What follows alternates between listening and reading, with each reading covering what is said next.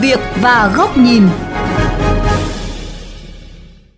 Thưa quý vị và các bạn, quy định cứng là trường tiểu học không xây dựng lớn hơn 3 tầng và trường trung học không lớn hơn 4 tầng hiện đang trở thành rào cản để giải quyết bài toán thiếu phòng học ở các đô thị lớn. Trong khi nhiều trường tư thục đã được xây cao tầng thì có những trường học nâng tầng lại bị buộc tháo gỡ. Vậy cần xem xét lại quy chuẩn xây dựng trường lớp ra sao để đảm bảo tính thông nhất, hướng tới cải thiện tình trạng nhồi nhét học sinh vào những lớp học đông đúc.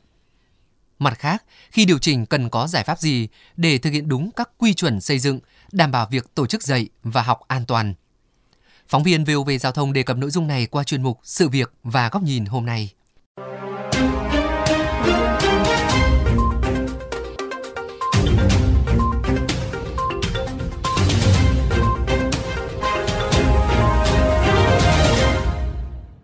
Thưa các bạn, ở nhiều trường trong nội đô Hà Nội đều trong tình trạng thiếu phòng học, sĩ số lên đến 60 đến 70 học sinh một lớp, gần gấp đôi so với quy định của Bộ Giáo dục và Đào tạo dành cho bậc tiểu học là không quá 35 học sinh một lớp. Trong khi đó, tiêu chuẩn giới hạn số tầng khi xây dựng các trường tiểu học và trung học cơ sở đã bộc lộ nhiều bất cập. Ông Nguyễn Quốc Bình, hiệu trưởng trường Trung học cơ sở Trung học phổ thông Lương Thế Vinh cho rằng, quy định này đã lỗi thời, không phù hợp với nhu cầu thực tế, bởi để nâng cao chất lượng giáo dục thì yêu cầu giảm tải, tăng số lượng phòng học, tăng diện tích sử dụng cho hoạt động giáo dục là tất yếu. Các thành phố lớn, cái diện tích đất dành cho giáo dục ngày càng bị co hẹp, thiếu thốn rất nhiều. Thì việc quy định số tầng trường học nó đã trở thành rào cản theo tôi cần phải thay đổi chính sách xây dựng ở trong các cái nhà trường hiện nay đặc biệt là việc nâng tầng và chiều cao trường học. Nó sẽ đáp ứng tốt hơn cái hoạt động à, dạy học đòi hỏi ngày càng cao. Đặc biệt là nhà trường bây giờ không chỉ có phòng học không mà rất cần nhiều các phòng chức năng. Ông Lê Như Tiến, nguyên phó chủ nhiệm Ủy ban Văn hóa Giáo dục của Quốc hội cũng cho rằng tiêu chuẩn chỉ cho phép trường tiểu học xây 3 tầng hay trung học cơ sở xây 4 tầng tồn tại mấy chục năm nay đã rất lạc hậu. Trong khi trường học có thể giảm áp lực về cả diện tích và áp lực về số lượng học sinh khi được nâng cấp tầng lên. Rất nhiều quận, huyện, phường, xã không có nơi học của trẻ em, xây dựng những chung cư cao ốc để rồi không có trường học cho các em. Trong tình thế hiện nay thì có thể nâng tầng, thêm các tầng để thêm lớp học, nhưng phải bảo đảm an toàn, đặc biệt là phòng chống cháy nổ, cứu hộ cứu nạn nâng thêm tầng lên thì chỉ là giải pháp tức thời thôi, giải pháp căn cơ, mở rộng quỹ đất, xây dựng trường cho các em. Nới lỏng quy định yêu cầu giới hạn tối đa 4 tầng đối với trường học, theo tiến sĩ kiến trúc sư Đào Ngọc Nghiêm, nguyên giám đốc Sở Quy hoạch Kiến trúc Hà Nội, là một giải pháp hợp lý để giải quyết tình trạng quá tải sĩ số tại các trường học của Hà Nội. Tuy nhiên theo ông, đề xuất nâng tầng không thể giải quyết cục bộ được mà phải xem xét đồng bộ với các tiêu chuẩn khác. Nâng tầng ở đây là phải có điều kiện, tức là có thể tăng cái mật độ xây dựng lên cao. Nhưng mà các cái tầng trên ấy là phải dành cho văn phòng. Còn học sinh vẫn học ở những tầng hợp lý. Trong thiết kế thì phải chú trọng hơn đến cái lối an toàn thoát nạn. Và đặc biệt là cái cầu thang phải bố trí để nó đảm bảo độc lập, không ảnh hưởng tới học sinh. Cũng đòi hỏi trình độ, năng lực của cái cơ quan cấp phép xây dựng, chính quyền địa phương thì phải giám sát để thực hiện theo đúng thiết kế. Thực tế, một số trường tại Hà Nội đã thí điểm và được cấp phép xây dựng nâng tầng, nhưng là hoạt động riêng lẻ với quy trình tốn kém thời gian. Do đó, các chuyên gia kiến nghị Bộ Xây dựng sửa đổi quy định cho phù hợp thực tiễn, tháo gỡ khó khăn cho ngành giáo dục, các nhà trường. Nếu quy định này không được điều chỉnh kịp thời, thì không chỉ bài toán thiếu trường thiếu lớp ở các thành phố lớn khó lòng được giải quyết, mà sẽ còn có rất nhiều trường học phải đập đi, xây lại, gây lãng phí rất lớn. Từng nhiều lần nêu kiến nghị về vấn đề này, chuyên gia kinh tế Nguyễn Minh Phong cho rằng cần sớm thống nhất điều chỉnh theo hướng mở hơn quy chuẩn an toàn phòng cháy, cho phép nâng tầng trường học để làm cơ sở cho các trường nghiên cứu xây dựng cải tạo, giải quyết được nhu cầu bức thiết hiện nay.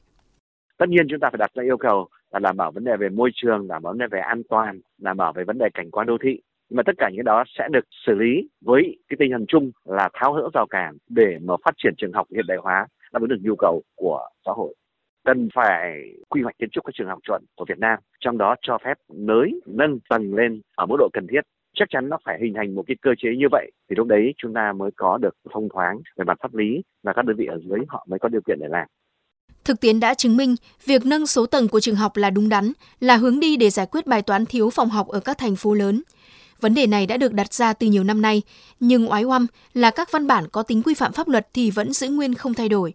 trong khi các trường học không cho xây cao lên thì đồng nghĩa với sĩ số lớp sẽ đông đúc, chất lượng giáo dục rất khó được nâng lên. Ở các nước trên thế giới, hầu hết đều cho phép xây trường học cao tầng, trung bình từ 7 đến 8 tầng.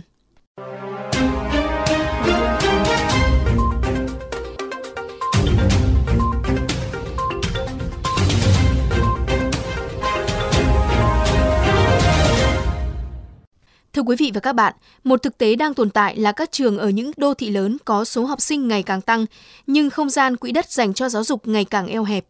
Điều này không chỉ bằng cách cấp phép xây dựng nâng tầng trường học là có thể giải quyết, mà cần những chính sách về đầu tư, ưu tiên quỹ đất dành cho giáo dục. Nếu không, dưới góc nhìn của VOV Giao thông, thì quỹ đất hẹp hay giáo dục lép vế. Giữa thời kỳ phát triển như vũ bão của đô thị hóa, của tốc độ xây dựng, mà những đứa trẻ thành phố vẫn phập phồng nguy cơ thất học, thậm chí nỗi lo thất học căng thẳng hơn rất nhiều so với vùng sâu vùng xa, vùng kinh tế khó khăn. Đó thực sự là một nghịch lý bi hài. Nhưng nó lại đang diễn ra hàng năm, cứ mỗi dịp tuyển sinh và đầu năm học mới, những cuộc đùa vào trường công với tỷ lệ trọi nảy lửa, những phụ huynh thâu đêm suốt sáng để xếp hàng nộp hồ sơ cho con, những đứa trẻ ngơ ngác đi cùng bố mẹ tới trường mầm non đợi bốc thăm may rủi. Và sau tất cả, khi trường không được xây thêm, lớp học chẳng thể nới rộng, chỉ còn cách là nhồi 50, 60 đứa trẻ vào cùng một lớp. Bàn ghế xếp kịch lên bục giảng. Cô giáo chỉ có thể đứng trên nhìn xuống, thay vì đến gần từng các học trò.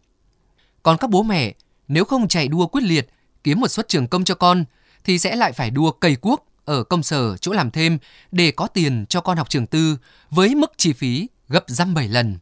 đồng nghĩa thời gian họ dành cho chăm sóc, giáo dục con em mình sẽ co hẹp lại hoặc đành phải khoán trắng cho nhà trường. Khi nhu cầu tối thiểu của mỗi gia đình là trẻ em được đến trường cũng trở nên quá xa xỉ, rất khó để có thể nói đô thị đó, địa phương đó là nơi đáng sống. Trong báo cáo tổng kết cuối năm, các đô thị rất hân hoan với những con số tăng trưởng kinh tế, mức độ thu hút vốn đầu tư, sản lượng du khách, độ khủng của các dự án trọng điểm – báo cáo về số trường lớp mới được xây lại rất hiếm khi xuất hiện. Các chỉ số đánh giá sự hài lòng cũng mới dừng lại ở ý kiến của nhà đầu tư, doanh nghiệp hay ở bộ phận một cửa, chứ chưa thấy đánh giá ở cổng trường. Những thước đo về phát triển giáo dục đang được tính bằng việc hoàn thành chương trình, bằng số học sinh khá giỏi và các giải thưởng thi đấu, thi đua mà quên mất điều kiện cơ bản là đảm bảo quyền đến trường của trẻ em theo đúng luật. Đằng sau những thành tích rất đáng ngưỡng mộ về thầy giỏi, trò ngoan là các phòng học mà trẻ em đã bước vào thì ai ngồi đâu, ngồi yên đó. Nghịch lý hơn, trong khi chung cư tổ hợp cao tầng vẫn dễ dàng mọc lên với quy mô nhiều đến hàng hecta, bên các trục giao thông lớn thì việc bố trí một mảnh đất xây trường cho con trẻ lại cực kỳ khó khăn. Trong khi các khu đô thị xây thô bỏ hoang la liệt và rất nhiều khu đất vướng pháp lý chưa thể giải quyết hàng chục năm nay, thì thành phố vẫn kêu không kiếm đâu ra đất để xây trường. Khi cấp phép xây một chung cư, những người làm quy hoạch đô thị đã dự tính ngay được số trẻ em cần đến trường trong vòng từ 5 năm, 10 năm tới. Nhưng sự quá tải vẫn cứ diễn ra như không thể nào khác được. So với nhiều đô thị khác trên thế giới, độ nén của dân cư tại Hà Nội và thành phố Hồ Chí Minh vẫn chưa phải tốt đầu. Nếu chuyển chỗ học hành của con trẻ được xếp vào đúng vị trí cần có trong thứ tự ưu tiên, các chính sách sẽ dịch chuyển theo để trẻ thực sự có một mái trường chứ không phải là một chỗ ngồi trong lớp. Nếu coi sự hài lòng về giáo dục của người dân là tiêu chí phát triển đô thị, thì các nhà quản lý sẽ hành động để thúc đẩy nó nhằm có được những báo cáo tích cực sau mỗi cuối năm, thay vì khoe các con số tăng trưởng. Cho nên sự hạn hẹp của quỹ đất chỉ là một lý do.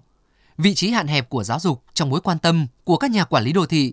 mới thực sự là điều mấu chốt.